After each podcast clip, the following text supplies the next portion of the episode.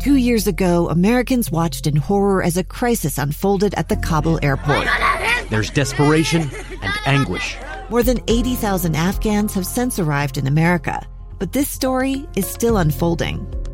I'm Andrea Smardon. In my new podcast, Stranger Becomes Neighbor, we'll find out what happens to these new arrivals in our communities. Who would help our newest neighbors?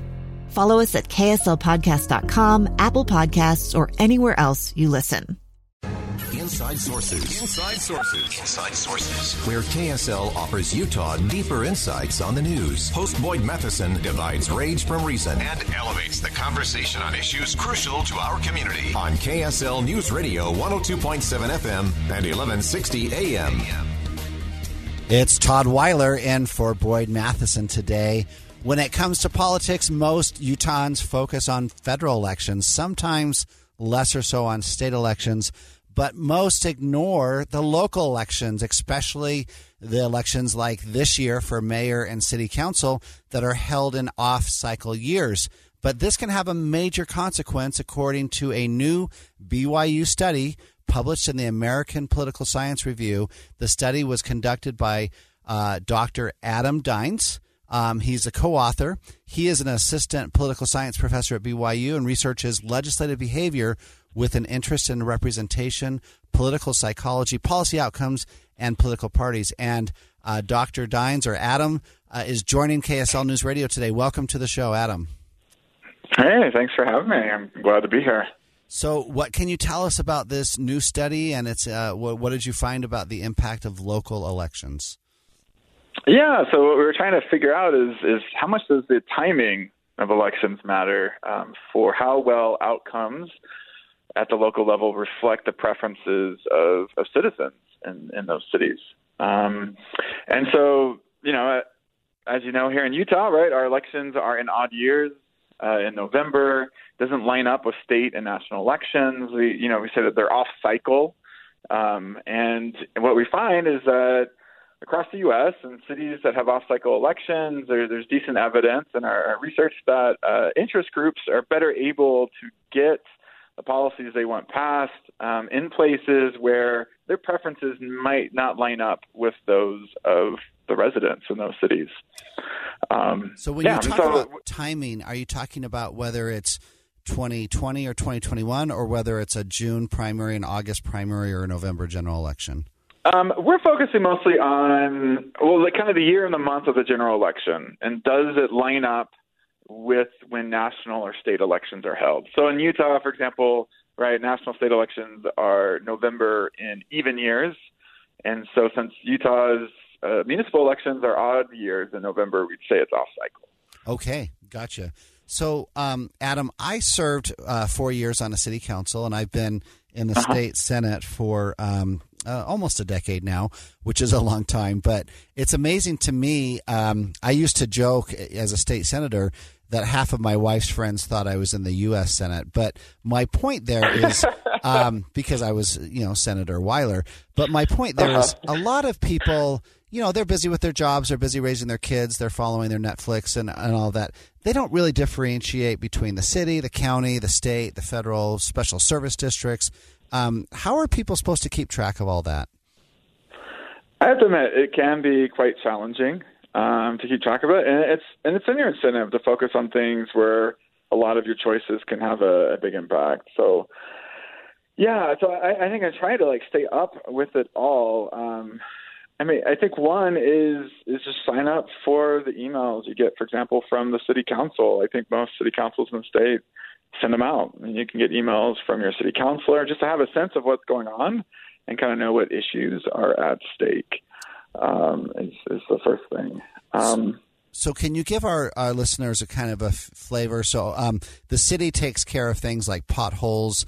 Uh, they make sure the trash gets picked up. They make sure that your toilet flushes and that you have clean water in your yeah. kitchen sink and in your in your bathtub. Yeah. What, what, what, but then you have other amenities, right? Like whether it's parks, it's libraries, it's the rec center, it's uh, Fourth of July and Pioneer parade, Day celebrations. Yeah. It's um, but a lot of quality of life um, as well. And some of what we're finding with municipal politics, um, other researchers have found similar patterns with uh, school board elections as well, right? Which is another big area in most people's lives. So um, some of the things you listed seem kind of small, but a lot of the day to day things that affect us um, and affect our quality of life are determined by our municipalities That's and our right. school boards, these And- local elections. And boy, I'll tell you, uh, during COVID, when school was either canceled or it wasn't canceled, uh, a lot of parents were scrambling to find out who their school board representative was so they could give them Yeah. an earful. And I, I felt I, I talked to several uh, school board members, both on the local level, and we also have a state school board here in Utah, of course. And I talked to several of them, and I said, "Welcome to my life," because a lot of times those school board members they kind of fly a little bit under the radar. But during COVID, there no matter what they did, at least thirty three percent of the parents were mad at them, and they they really took a lot of heat. And uh, they're not well paid. Uh, they're overworked and underpaid. But uh, hats off to them for getting us through a very difficult uh, year and a half there. So, um, Yeah. do, do you think that local uh, elections in Utah should we change them to align with the uh, with the even years for the state and national elections? So I'm not sure I'm totally ready to go out there and say that we should. I mean, there are movements to do this. Um, it's uh, California has been doing it with some of its cities and trying to get them to line it up. But the evidence suggests, and the, my research, um, you know, that just uh, published, um, shows us as well, is that organized interest groups seem to be better able to get their candidates elected and to get policies passed that reflect their interests um, when you have elections that don't line up with national and state elections. Yeah. And so, I mean, that I think is a big piece of evidence to suggest that you know maybe it would be a better outcome if you think that out that policies should line up with constituents' preferences. Then, then I think ta changing it would uh, serve that end. Um, As a- absolutely. As a former city councilman myself, I can sell, I can tell you that people get a little bit upset and riled if there's a proposed property tax increase. But what really brings people out in droves is a zoning change. So if if if they're going to start letting like high density apartments around the corner, boy oh boy, you better have a you better uh, plan to have a line out the door and maybe around the block. So Yes, and, and this is where I'm sometimes I'm stuck on that. Does this mean that we should change election timing? Uh, because there's also you know good evidence out there that sometimes it's NIMBYism, right? Not in my backyard. Not my backyard. backyard, exactly. Um, right, this attitude of like I don't want the high density housing next to me or or in the neighborhood, but at the same time.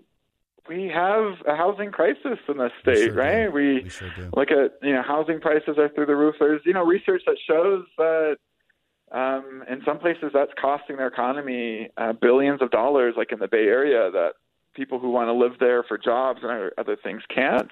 So sometimes I, I feel a little bit torn.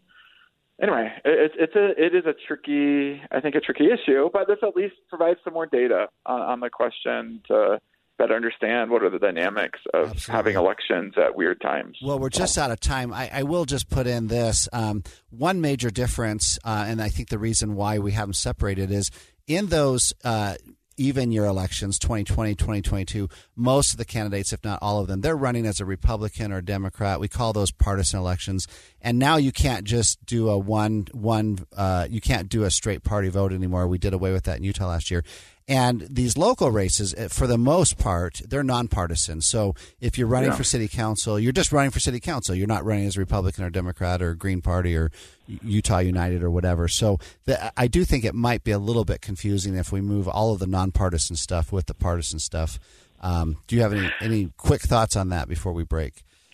No, I, I do think it kind of can, can complicate it. And, you know, there's some who argue, like, do we want as much like partisanship to bleed into some of these local policy decisions? On the other hand, you know, local politics also deal with things that are important to Democrats and Republicans of tax rates, right, and and things like that.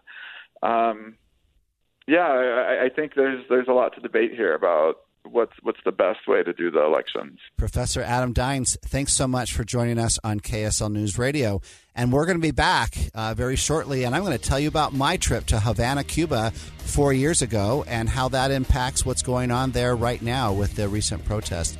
This is Todd Weiler. You're listening to KSL News Radio.